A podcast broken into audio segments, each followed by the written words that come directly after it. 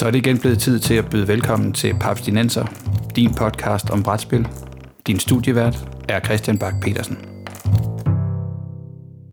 Hjertelig velkommen til Papstinenser, Danmarks hotteste podcast, dedikeret udelukkende til brætspil og moderne kortspil. Podcasten bliver produceret i samarbejde med papskubber.dk, hvor du kan finde alt om spændende spil, regelhjælp, nyheder og indspark til, hvad dit næste brætspil kan være. Mit navn er Christian Bak petersen og med mig i, øh, i, hos Papstinenser i dag er Morten Greis. Woohoo! Og Peter Brix. Ja, huhuhui. Jamen, han overgik mig det. Ja. det skulle jeg arbejde på, den der. Ja. I dag har vi aftalt at snakke om øh, en, øh, en brætspilsdesigner, som øh, efter eget udsagn har over 500 brætspilstitler under bæltet. Og når man skal klikke sig igennem hans... Øh, ja, i hvert fald, når man skal klikke sig igennem hans, øh, hans, hans spil på Board Game Geek, så øh, fylder det... Hvor mange sider er det, morgen? Det er 50 sider. 50 sider. Ja, det er en del undersider, man klikker sig igennem. Det er en del brætspil, som øh, den gode Reiner Knizia, han står bag. Og han er sådan lidt en, øh, en figur, som øh, man... Øh, ja, kan man sige, at han er en, som man enten elsker eller hader, eller man kan man også godt lægge sig imellem? han er i hvert fald den kategori, hvor man, man stiller den type spørgsmål. Um. altså, det er alligevel meget godt at være så trods alt, øh, øh, ikke kontroversiel, men øh, en, som, som kridter nogle streger. Det er vandet lidt. Præcis, lige præcis. Men inden vi nu kaster os over, over øh, Dr. Reiner, eller Dr. Knizia selvfølgelig, så øh, tænker jeg lige, at jeg vil høre jer. Fordi I har begge to mange brætspil. Ja. Uh. Er der nogen... Rygterne er overdrevne, det passer næsten.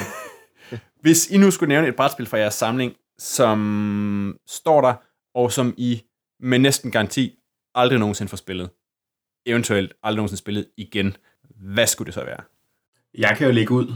Øhm, Ascending Empires hedder spillet. Ja, jeg er nysgerrig. Bedre kendt som det store rum-ekspansions 4X, udforsk rummet, koloniser rummet, øh, galakser, planeter spil, hvor du knipser dig vej gennem universet. Ja. Det lyder, som, du har, det lyder som om, du har prøvet det. Det har jeg ikke. Det, det er basalt set, hvad jeg ved om det. Udover at jeg, udover at jeg for fire år siden har købt en bukket kopi for, for skaldet 100 kroner af Dragon Slayer øh, på festival. det, jeg tror aldrig, jeg får nogen til at spille det med mig, fordi de folk, der er til den her type lidt, lidt tungere øh, 4X øh, strategispil ala Eclipse, vil nok hellere spille Eclipse. De knipser ikke. Og de folk, de folk der gerne vil... De knips! Og de folk, der gerne vil spille knipsespil, de vil nok hellere spille Flick em Up eller Catacombs. Øh, så, så det falder ligesom ind, ind, ind mellem to stole, men jeg elsker ideen om spillet meget højt. Øh, muligvis mere, end jeg kommer til at elske spillet, hvis jeg en dag får det på. okay, så det vil faktisk være, det, vil, det, det, kan kun, det kan kun ødelægge noget, hvis du en dag får det på bordet. Det, det er næsten der, vi er. Okay, så det, det synes jeg bare er en, en spændende forklaring på, hvorfor du aldrig kom på bordet. Hvad med dig, Morten? Har du noget, som du tænker, det der, jeg elsker det, eller jeg skal lade mig i hvert fald ikke af med det, men det bliver sgu nok aldrig spillet. Uh, jeg synes, den er svær stadigvæk. Jeg sidder stadigvæk og kigger rundt på min samling og tænker, ah, men, uh, ah, med, de altså, rigtige, men, de, med de rigtige mennesker, i det rigtige yeah. vejr, og når stjernerne står rigtigt, så... Ja, og jeg tror i virkeligheden, altså til det, så, så var jeg, jeg et sted var jeg frisk til at sige Arkham Horror, jeg får sgu aldrig det spil på bordet igen. Jeg har en bunke udvidelse til det, det er stort, og det er tungt, og jeg overgår simpelthen ikke at sætte det op og spille mig igennem det. Og slet ikke nu, hvor de har lavet Eldritch Horror for et par år tilbage, som bare gør meget af det samme, bare hurtigere og lidt mere elegant og lidt lettere og lidt mindre omstændigt. Så, jeg er faktisk Eldritch... i gang med at skille mig af med Arkham Horror af selv ja. samme årsag. Og jeg sidder selv og spekulerer i, om jeg egentlig ikke bare skulle se, at ja, komme videre med det og komme af med det. Uh, så, så det, det er mit ene store bud. Den anden um, er også, et, uh, jeg har nemlig også en anden en. Det er noget så simpelt som Werewolves of Miller's Hollow. Ja. Det er legendariske varulvespil, der også findes uh, i mange varianter. Ultimate Werewolf, Ayur Werewolf og så videre. Mafia og ja. ting og sager. De her sådan selskabsspil, hvor folk er varulve, det der avancerede byen sover, hvor man uh, får de her rollekort, og det bliver nat. Alle lukker øjnene, varulvene åbner øjnene, de står i en spiller hjælp der er en ordstyr, der guider dem gennem det og så videre, og spiller ja. dag, og så skal man lynche en spiller for. Og hele den her øh, alternering mellem dag og nat er jo en, en rigtig fin selskabsspil, og det er en sjov måde at engagere rigtig mange spillere på. Og man skal engagere mindst 8 af gangen, når man sidder med ifølge regelhæftet. Og så mange får jeg ikke lige sådan som regel klemt ind i min stue, når vi mødes på at spille brætspil, er vi typisk bare de der fire, fem, måske seks mand, fordi at det er det, vi mødes om. Så jeg får sgu nok aldrig rigtig sat et varvespil op hjemme i min lejlighed. Um, så, så noget så banalt som det her sådan, lille bitte spil, der fylder øh, praktisk taget ingenting, og øh, kommer sgu nok aldrig til at blive sat op heller. Det er sjovt, for jeg har også det eneste sted, jeg har spillet, det er, når vi har for eksempel har været på sådan noget øh, forfatterweekender på, med øh, festival rollespillerne og sådan noget. Der, kan man, der er man jo samlet tilpas mm. mange, og, ja. og det har jo også en fine rollespilselementer og sådan noget. Men jeg kan sagtens følge dig, at otte spillere derhjemme ikke, altså. Jeg har før klaget over, at jeg aldrig får spillet Diplomacy, fordi det kræver syv. Det her, det gør det ikke, det her, det gør det ikke nemmere. Nej, præcis. Nå, men det er sjovt, at du har et lille spil, ikke? Fordi mit... Uh, kom med det. Egentlig til at starte med havde jeg tænkt, at jeg ville sige uh, mit Empire's Arms, som jo er det her afsindige kæmpestore Napoleons krigsspil. Men så ved jeg også, at på et eller andet tidspunkt, hvis producer Bo og jeg, vi ender inden for at bo bare en time fra hinanden, så skal Bo nok lægge bord til, at vi kan stille Empire's Arms op på et eller andet tidspunkt, og så spille de der 150 timer, eller hvad det nu tager, og få overstået Napoleonskrigen i tid en til en. så det regner jeg med at få spillet, på et eller andet tidspunkt. Fantastisk. Derimod, så er jeg ret sikker på, at øh, vinder 1986-vinderen af Charles S. Roberts Best Graphic Presentation in an Adventure Game winner, den kommer nok aldrig på bordet. Jeg sidder med det her. The Korean War, June 1950 til May 1951. Oh, Hold da det, det er jo næsten et helt orden. Altså, det er jo, det er jo lang tid, sikkert. Det er jo ikke et af de der spil, hvor det bare sådan hedder 1944, januar til februar eller sådan noget. Nej, nej, overhovedet ikke. Det er meget timet. Det her, det er sådan en rigtig old school krigsspil med utrolig meget små bitte papskiver, som så kan blive flyttet rundt i, øh, i på den øh, koreanske halvø. Der står, at altså, den påstår, at complexityen kun er medium, men vi taler altså, det er sådan noget, det er 80'er krigsspil rating. Der står der er 520 stykker pap i æsken, og et utroligt stort kort. Og det kræver kun to spillere, men måske også 15 timer, hvis man skal spille det. det er ikke, øh, det er ikke punched siden, så det er nu 30 år på banen, uden at på nogen måde være i nærheden af at blive spillet. Wow. stakkels, stakkels lille spil. Ja, men, øh, men en fin æske, og egentlig havde jeg tænkt sådan, nah, det er sådan noget, hvis jeg nu, jeg har, jeg har faktisk fået det i, øh, i festival reallocation, så jeg, det kan ikke engang sælges. Jamen, hvis jeg skal skille mig af med det, så skal jeg give det videre, og nu står det så pænt, og ja. sørge for, at der ikke kommer støv på Empire's Arms, fordi de er cirka altså, samme størrelse. Det du bør gøre med det, det er, at du pakker det øh, forsigtigt ned i en holdbar kiste, plastikkasse eller andet, gemmer det væk i bunden af loftet, og så en dag, når dine børn er gamle nok, og de går på opdagelse i jeres hjem, og nogle af dem sniger sig op på loftet, så finder de de her mystiske kasser, hvor der er de her æsker nede i med spil, og så når du ikke kan finde dine børn, øh, og så er du en eller anden dag opdager, at de øh, hen over de sidste halve år, hver eftermiddag er sig op, en-to timer for at gennemføre de her spil, skjult allerbagerst oppe på, i loft, øh, på loftet. Morten, det er... Så, så jeg tror, det er det, du skal gøre med det. Ved du hvad, det lyder verdens bedste idé. Det gør jeg. Fantastisk. øh, det, det, har, det har nogle afsindige hæslige regler jo, som sådan er skrevet på det der, sådan, jamen, så er der et underafsnit, så det er øh, regel 1.2.3.4.7. Oh, men en, som Avalon Hill. Ja, præcis. Altså, det er en lidt, det, de hedder Victory Games, men det er meget Avalon Hill-agtigt. Og en af de her ting, det er, at øh, hvis man spiller sin kort rigtigt eller forkert, så kan man faktisk lukke spillet ved, at, øh, at der bliver smidt atombombe over Japan. Wow. Så slutter spillet før, før de 15 timer. det er sådan en form for proto 13 days. Øh, ja, det lyder lidt Cuban sådan. Missile Crisis spillet. Har vi, har vi, har vi, vi har måske virkelig fundet den oprindelige inspiration til, øh, til Asger og Daniels spil der. Det, øh, det de ja. ikke har afsløret for os. Ja. Hvis de har mistet nogle chits til deres original, så må de sige til. Jeg er villig til at skille mig af med det. inden, vi, inden vi kaster os ud i uh, og dedikerer os til, uh, til virkelig, virkelig gamle krigsspil, så uh, lad os runde den tyske brætspilsdesigner, Dr. Rainer Knizia. Genau. Han har været med i mere fem, end 25 år, er jo afsindig produktiv, og står bag en række virkelig populære titler. Sådan en rigtig papstjerne. Troede jeg. Fordi da jeg sådan umiddelbart spurgte jer, det er noget tid siden, Mm. så spurgte jeg jer, hvad for nogle knitser, I, I må have nogle knitser-spil stående. Og der var jeres nedslående svar, et spil. Jeg ved godt, det har ændret sig siden, men et spil kunne I blive enige om. Så var det det samme spil, I havde stående. og hvad, er det, hvad var det for et spil, som I med det samme forbandt med Regner? Ikke Hækmæk. Hækmæk. Og det sjove er, øh, det, her kommer jeg til kort, fordi jeg har ikke Hackmæk. Hvad er, hvad er det for et spil? Og, siger, og, og ved, Vil du, Peter, eller? ja, hvis nu Peter forklarer, så kan du få lov til at sige, om det her siger noget om Regner. Hækmæk er, øh, Hækmæk er noget så fantastisk som et spil om høns, der er til grillfest.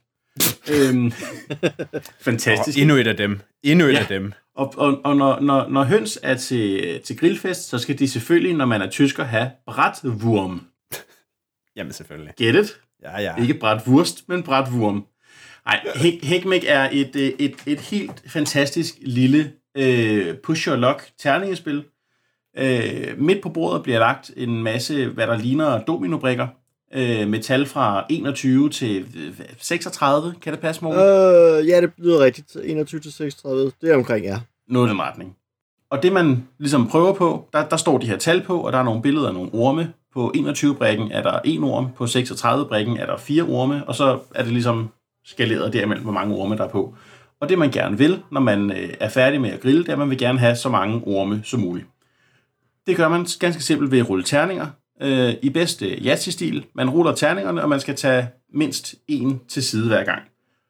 Det er så lidt anderledes i Hækmæk. I Hækmæk, der skal man tage alle terninger af én slags fra, eller alle med et resultat fra hver gang.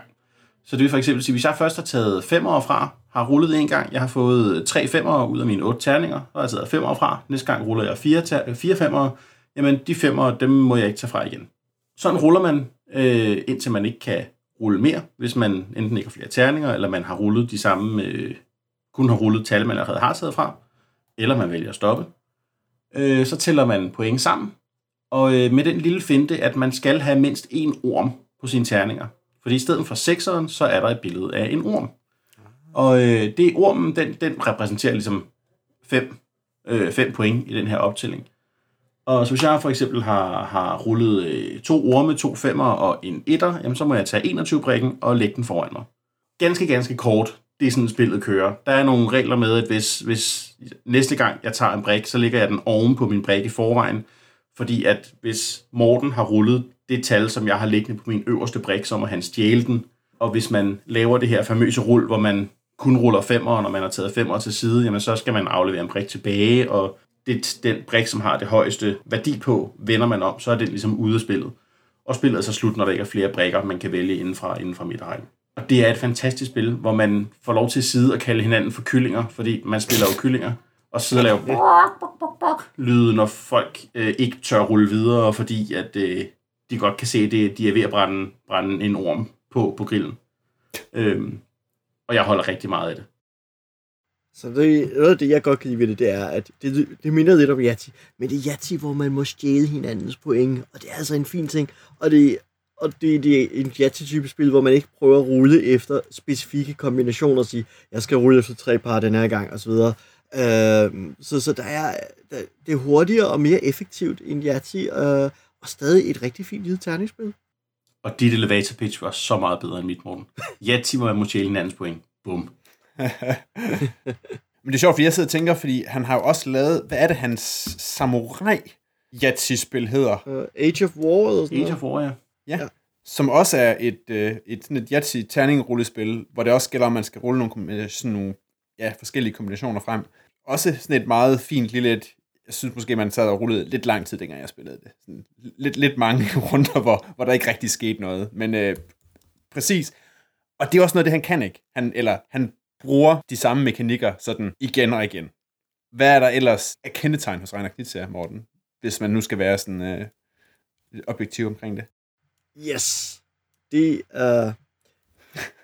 Øh... ej, det er et godt spørgsmål, og det er, det, det, det er lige det der med at kræne rundt og sige, okay, hvad er, altså, Knitier, det er meget frist at sige, at han er sådan et godt eksempel på, hvad skal vi sige, sådan arketypisk ty, øh, tysk øh, spildesign eller Eurogame ting. Øh, men noget af det, der karakteriserer mange af hans spil, er brug af auktioner, og det er brug af Øh, altså, der er, der er en del af dem, der har en auktionsmekanik i sig. Der er en del af dem, der, altså, de leger med... Åh, det, jeg skal lige finde en god måde. Altså, det der er, at det er relativt tight spil, mange af dem, der leger med nogle relativt øh, enkle mekanikker, men på finurlige måder. Uh, altså, som vi snakkede før med de her Yahtzee-lignende mekanikker, der er også et uh, domino-lignende mekanikker i for eksempel i, i Chin. Uh, så meget af det er, uh, at han tager det her sådan, relativt smalle repertoire af mekanikker, og så leger med dem og laver nogle, nogle sjove tweaks, nogle sjove twists på dem. Ofte, hvor der er sådan uh, en større grad af interaktion i, i hans endelige resultat end, end i originalen, hvis jeg skal pege for eksempel på Heckmaker lavet som om den er en variation af, af Yahtzee. Um, så han leger med nogle relativt smalt sortiment af klassiske spilmekanikker, som han så laver nye twist på. Ofte ved, at øh, altså den her, som sagt, han bruger auktioner, og han... Øh, der er meget med matematik i ja, hans spil. Ja, der er meget matematik i hans spil. Altså, det, det, det, er rigt, det er rigtig tit noget med at sidde og, og altså, mange spiller noget med at sidde og lægge, lægge tal sammen. Men, men det er tit sådan en central mekanik i, i hans spil, at det er noget med at lægge tal sammen og trække dem fra hinanden igen, og, og så gøre det tre gange. Jeg synes rigtig ja. mange af hans spil, der spiller man ligesom et spil, så nulstiller man, så gør man det igen, nulstiller man, og så gør man det sidste gang. Ja, det er rigtigt. Ja. Det kører sådan i nogle runder. Det, som jeg, jeg vi har spiller sådan en, en del af de der sådan lidt mindre Reiner Knizia-spil, og det, jeg synes er sådan det kendetegnende ved dem, er ofte, at de har sådan en art trakt, altså hvor nogle spil, der siger man, der starter man med meget få muligheder, og så breder man ligesom ud, så får man flere actions, man får flere muligheder, øh, man bygger op. I mange af de her mindre regn spil der bliver man i stedet for begrænset, altså der bliver færre og færre øh, bevægemuligheder, og ens taktikker bliver mere sådan snævret ind. Øh, så man, der er færre valg, så man skal tænke sådan ret langt fremad i de her spil. Øh, for eksempel, der er det spil, som jeg også ved, at du har, Peter, fordi det viste sig jo, da I så begyndte at tælle op og kigge i jeres samlinger, der havde jo en masse regnerspil. Næsten lige så mange som mig. Der sidder man, som er sådan et virkelig enkelt talspil. Altså man sidder med en, øh, en man vender en masse brækker, øh, ligesom hvis man spiller billedlotteri, og der ligger så øh, fem forskellige farver, og tallene på dem er der, det er altså sten, og der er tallene fra 1 til 10 på. Fik du nævnt, det var Keltis, vi snakker om? Ja, det var, ja, Keltis, det er vigtigt, det er steine.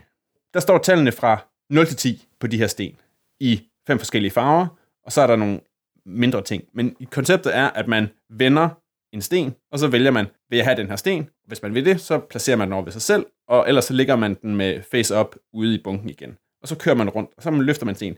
Men når du har placeret en sten i en farve, for eksempel den gule, så kan du kun bygge enten opad eller nedad fra det tal. Det vil sige, hvis du har vendt sten nummer 5, og du så vender en ny gul, og du har en sten nummer 5 liggende foran dig, og du vender en ny gul, så skal du, og du så vælger 9'eren, så skal du bygge opad i din fire række. Så kan du ikke placere nogen nedenunder, og du kan ikke placere nogen mellem 4 og 9. Det vil sige, pludselig så er du begrænset i alle dine 9'ere, hvad de kan. Og så vælger man så hen over øh, de her fem farver. Man kan så vælge om, hvor mange man vil. Man vil godt satse på alle farverne, man kan også godt nøjes med at vælge nogle af dem, ikke? Og så hvis du ender med at have bygget en række, hvor du kun har placeret to sten, så får du nogle minuspoint.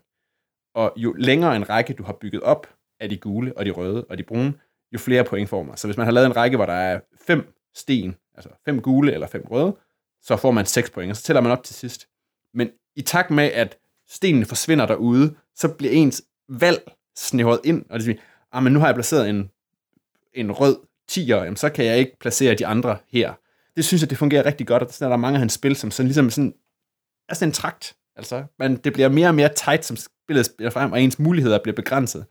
Øh, og det synes jeg er sådan lidt en, en interessant måde at gribe tingene an på, i stedet for det der, hvor det sådan åbner op i takt med, at spil skrider frem. Giver det mening? Ja, ja. ja det gør det. Uh, og jeg synes faktisk, det er en ret god beskrivelse, du har der, fordi det er nogle af de ting, jeg også oplever ved, ved Knizia-spillet, at de, de har den der sådan, øh, traktfornemmelse, at man stille og roligt indsnæver. Øh, og så synes jeg, hvad skal jeg sige, stadigvæk for at prøve at komme ind på det, jeg ikke helt kan finde ord for lige nu, det er, at, at der er også en, en interessant form for interaktion i hans spil, fordi i modsætning til mange af de worker placement spil, vi også associerer med tyske spil, øh, eller Eurogames, så, er der, øh, så bruger han ofte sådan et eller andet med, at så er der noget area control ved, at man placerer tiles ned, og man kommer i vejen for hinanden i, i Eufrat og Tigris eller Chin, eller at man øhm, skal samarbejde, som man gør i Lord of, Lord of Rings eller Star Trek Expeditions, at, at der bliver, man bliver nødt til at snakke sammen, enten fordi man konkurrerer, som man gør i Eufrat og Tigris, eller fordi man samarbejder, som man gør i, i Star Trek Expeditions. Um, så, så der er også en større grad af interaktion, fordi der er også flere af hans spil, der bruger en auktionsmekanik, hvor der altså er en hel del strategi omkring, hvordan man byder og overbyder og underbyder hinanden, um, som, gør, som gør spillet interessante.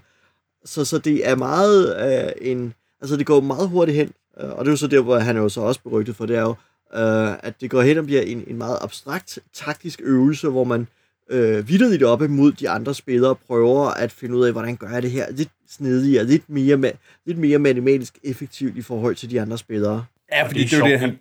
Fordi da, da, da, da, da herr Knizia var, øh, var i Danmark for nogle år siden i forbindelse med guldbrikken, øh, guldbrikkens uddeling på en af de her spilbarer, der var der jo netop nogen, der konfronterede ham med det der, altså stille ham spørgsmålet, du er så tør, Regner. ja, hvor, hvor, hvorfor laver du sådan nogle spil, der er ikke rigtig... Altså, hvor, hvor, hvor temaet kunne være hvad som helst? Hvor, hvor til, at han, at han jo svarer... Nu kan jeg ikke huske det præcis citat, men, men noget i retning af... Det forstår jeg ikke, du siger. Det vigtigste i mine spil, det er jo temaet. Så, så åbenbart mener øh, den gode Dr. Knizia, at hans, at hans spil er virkelig, virkelig tematiske. Nærmest vigtigere end mekanikkerne. Og der er det jo så der, vi kan bringe frem, det spil frem, som jeg name dropper næsten lige så meget som Study in Emerald, ikke? som jo er øh, Penguin Party, som, jo, som jo har en mekanik, som så direkte og tematisk kunne overføres til et, øh, et Game of Thrones-spil. Ja, Westeros Intrigue. Eller mit, øh, mit øh, Colossal Arena, som, hvor øh, seje monstre øh, kæmper, kæmper i, øh, i en øh, a game of titanic battles i sådan en stor arena, så er det drager og minotaurer og sådan noget det har altså tidligere været udgivet og har været et, øh, sådan et, et, et hestevedløbsspil. der er jo så. også et, øh, et, et spil, som der i Europa blev udgivet som sådan et øh, stenalder. Vi skal ud og samle ressourcer til vores øh, samlersamfunds landsby. Men i USA blev udgivet som et øh, zombiespil. Jamen præcis, præcis. øh, så, så stærke er de temaerne. Men han laver jo også ind, indimellem, så laver han jo også nogle spil, som, som jo sådan er meget tematiske. Ikke? Han har blandt andet en, et del licensspil. Der bliver, Morten, du nævnte lige øh, noget, øh, noget Lord of the Rings, og en, han har jo lavet tre, i hvert fald Tolkien-spil. Eps. Og et, øh, et Star Trek-spil, som du har spillet. Ja.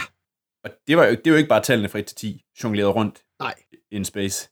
Nej, det er det ikke. Uh, Star Trek Expeditions, uh, det, det er jo baseret på de uh, nye Star Trek-film, den første af dem, uh, eller det univers, uh, hvor man nu som Enterprise er ankommet til en planet, der gerne vil være en del af federationen, men planeten er pladet af oprør, af en økologisk katastrofe og af Klingons, som har en øh, warbird, der ligger øh, omkring, i kredsløb omkring planeten, hvor Enterprise også er. Hver spiller har en karakter, og så er det, at man beamer ned øh, på planeten for at udforske den, fordi planeten er så delt op i en masse felter, der ligger man en masse kort ned, og man lider så at sige, øh, man går rundt mellem felterne, hvor man så kommer til forskellige events. Nogle events er... Øh, er, hvad skal jeg sige, one shot. Det er bare det ene kort. Andre er en del af et øh, begivenhedstræ, og der er egentlig en snedig mekanik her, hvor man starter med at sige, jeg retter ind i oprørerne, alt efter hvor godt vi løser det her oprørerproblem. Så går vi ind til kort 2A eller 2B, og så skal vi så over og finde to kortet, og når man så finder to lokationen på brættet, øh, så tager man så 2A eller 2B. Og alt efter, hvordan man så løser for eksempel 2B, så tager man så enten øh, 3C eller 3D. Så så den brancher ud og giver forskellige sådan øh, begivenhedsforløb, øh, som faktisk skaber et narrativ, øh, og var egentlig en styrke ved Star Trek Expeditions. Det, der så var svagheden ved det, var, at, øh, som man kan høre her, at det er jo et øh, oplagt sin, øh, scenariedrevet spil, som desværre kun indeholder det ene scenarie. Så det vil sige, at når man har... Så der er tre storylines, og det er altid de tre samme storylines, man, øh, man øh, spiller igennem det. Og spørgsmålet er alene, hvad, hvad skal jeg sige, hvad vej man går igennem dem, øh, og det er ikke fordi, der er de store valg, det er mere, hvor godt klarede vi os at komme igennem de forskellige dele af det her sådan ting. Så, så der er sådan et, et, øh, et relativt tematisk stærkt spil her, som bare aldrig blev til mere, fordi man har lidt på fornemmelse af, at det skulle have været et Fantasy Flight-spil, og de skulle have lavet den månedlige udgivelse med en ny storyline, lidt af deres Lord of Rings card game ting. Uh, det skete bare ikke. Uh, Cryptozoic, tror jeg nok, det var, der udgav det, uh, gjorde ikke rigtig mere ved det andet. Jo, der kom en udvidelse, der øgede antallet af spillere, den obligatoriske, plus en ekstra spiller uh, udvidelse. Uh, og det var så det. Okay. At det lyder lidt... Men det er jo også... Fordi det, det lyder, det lyder som et co-op, ikke? Jo, det er rent koop, det vil jeg måske nævne, men ja, det er et koop. Og der var han jo også uh, lidt op, ikke? Fordi han lavede jo nogle... Hans, hans Lord of the Rings-spil, eller hans Hobbit-spil, er jo, var jo et af de sådan, tidlige co-op-spil. Ja. Og også net, der sådan er forholdsvis rost. Ja, den uh, Lord of the Rings er fra 2000, og er i hvert fald i nyere tid, uh, lidt afhængig af, hvordan man definerer det, uh, men i, i nyere tid er det det første co-op-spil, uh, der er udgivet. Så ja, så han er jo med på beatet, må man sige. Ja. En af de andre ting, jeg synes er sjove ved Reiner, det er hans... Det er endgame, altså pointscoring i rigtig mange af hans spil, hvor der jo bliver scoret point hen over sådan flere, øh, flere parametre. Altså man kan score flere forskellige slags point. Og så tit, så er det sådan noget med, at det er ikke nok at have point, flest point vel. Man skal, det er også vigtigt, at man, er, at man, man har flest af det, man har mindst af. Ja. Sådan er det jo for eksempel i and Tigris. Og sådan er det jo faktisk også i Samurai, som er et af hans andre sådan rigtig roste spil. Og vel også meget sådan hardcore i det, der hedder, hedder det Ingenious originalt, men er op, mm. kommet på dansk, hvor det hedder Genial. Jeg ved ikke, hvorfor jeg sagde det med tysk accent. men der sidder man jo... Der, Fordi det på tysk hedder Einfach Genial, ikke? Mm.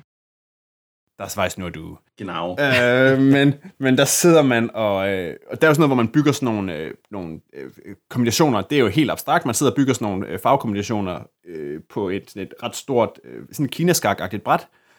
Og man scorer ikke højere end den laveste af de kombinationer, man har. Så man kan, det er ikke nok at sidde og bygge røde stjerner, hvis man ikke også får sine grønne, grønne, sine grønne cirkler og sine blå trekanter med. Det synes jeg er sådan en, en spændende måde, fordi det ligesom tvinger folk til at, at spread out, når de spiller øh, hans spil.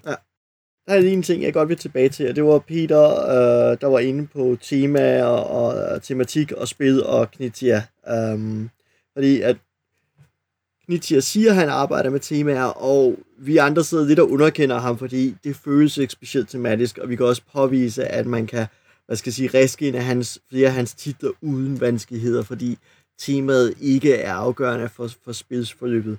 Men jeg tror, når Knittia siger, at, øh, når Reiner siger, at at temaet driver om, så tror jeg, at de er inspiration. Når han sætter sig ned og siger, nu vil jeg lave et spil, øh, Through the Desert, eller Samurai, eller Euphrata Tigris, at så tror jeg, det er, hvad skal jeg sige, temaet er det, der inspirerer ham til at opbygge et spil. Men i modsætning til, hvad vi normalt forstår ved tematiske spil, altså den amerikanske spiltradition, øhm, hvor, øh, hvor man siger, der har vi noget, der er tematisk. Vi kan simpelthen se temaet diktere spiloplevelsen, temaet trumfer mekanikkerne, så, så går øh, Reiner den anden vej og siger, jeg bliver stærkt inspireret af, af beduiner og deres øh, ekspeditioner gennem ørkener, så jeg nu vil jeg lave et, et spil om beduinstammer og deres øh, kamelekspeditioner gennem ørkener mellem øh, oaserne. Øh, og så sætter han sig ned og laver et, et mekanisk spil. Så, så, så det er ikke fordi, han ikke som sådan har temaer, ikke der sig inspirerer, men han lader temaerne trumfe, øh, eller mekanikkerne trumfe temaerne, frem for at uh, temaer øh, dikterer øh, til, øh, hvad skal jeg sige, der temaer dikterer spillets form. Og jeg tror, at det er det, hvad skal jeg sige, det er der, hvor han så at sige støder ind i mange andre brætspilsentusiaster, folk som også blandt andet, der siger, jamen, det er ikke tematisk, og han står sådan, jamen, der er masser af tema i det her. Uh, og det, det er simpelthen to forskellige udgangspunkter for, hvordan man forstår um, tema i spil. Ja, og det er, en meget, det er en meget god approach til det, tror jeg. Det tror jeg, du også du har fuldstændig ret i. Og man kan også sige, altså med, med 500 spil på samvittigheden, øh, eller i hvert fald lige omkring 500, alt efter hvordan man tæller, så, så er det jo klart, der er nogle spil, som der, øh, som der måske ikke er så stærkt på temaet, som, som andre spil er. Altså, hvad hedder det, Genial øh, er jo, har jo decideret ikke noget tema. Nej, mm. det er en ren, ren abstract. Ja, lige præcis. Men altså, hans, hans Ringenes Herre samarbejdsspil, der, der er der masser af tema i. Det skal slet ikke være det. Og det er da mm. super nemt for os at sidde her. Øh, jeg ved ikke med jer andre. Jeg har aldrig fået designet og, og udgivet 500 brætspil. Så, så det er nemt for mig at sidde her og spille, spille på, hvad, hvad, hvad, hvad der er et tematisk spil, og hvad der ikke nødvendigvis er. Ikke? Men altså, Og man kan også sige, og med, med, netop med, med 500 spil, ikke, så der, der er en, en, en, rimelig, en rimelig bred vifte af spil. Altså fordi, hvor jeg også tænker meget, at man tænker, at det er meget, nu nævnte det også før, ikke, det er meget stramme design sådan noget, så har jeg også sådan et spil, som hedder Quo Vadis, som er sådan et romerige, hvor man spiller senatorer, og det er sådan et, et altså det, det ligger nærmest hen i forhold til diplomacy i sådan noget forhandlingsagtigt. Det er sindssygt løst forhandlet. Det handler om, at man, der er sådan en, en, en labyrint, hvor man starter i bunden, og så gælder det om at få flyttet nogle senatorer op til toppen, toppen af senatet. Man skal have nogle folk derop. Og så undervejs, så kan man samle nogle, sådan nogle laverbær, og de er, de er sådan tiebreakeren, når, når man skal bestemme til sidst. Men man får sine folk op i sådan nogle forskellige kamre op mod spidsen, mod toppen her, hvor man gerne vil op. Og hver eneste gang, man kommer til sådan et kammer, så, så skal man have lov af de andre folk, der har en person i kammeret. Man kan ikke bare rykke videre. Man skal have lov af de andre til at rykke videre. Og så skal man simpelthen handle sådan, okay, så lover jeg dig, at hvis nu at jeg får lov til at sende min senator videre op her, så lover jeg i næste runde, så, så får du lov herover, hvor vi også har nogle folk sammen. Og så når der er nogle større kammer, der skal man have to folk i ryggen, hvis man spiller flere spillere. Og det ligger op til, at man må forhandle på kryds og tværs. Det er kun sådan at sådan, hvis du lover, at du skal have et sæt laverbær for at sende mig videre her, så skal man aflevere dem med det samme. Men alt sådan noget i senere runder, der må man lyve og svindle og sådan noget. Og jeg tænker, det er så utejt. Altså, sådan nogle spil, hvor man sidder og lyver for hinanden, og man bare sådan skal hostle og sådan. Altså, det er lige før, man sådan kan begynde at jonglere ting udenfor sådan, okay, jamen, så er der ikke mere cola til dig, hvis, ikke, øh, hvis du ikke sender mig videre. det, øh, det er jo også interessant. Øh, jeg har mange gange stødt på Croatis, men ikke haft med til at prøve det.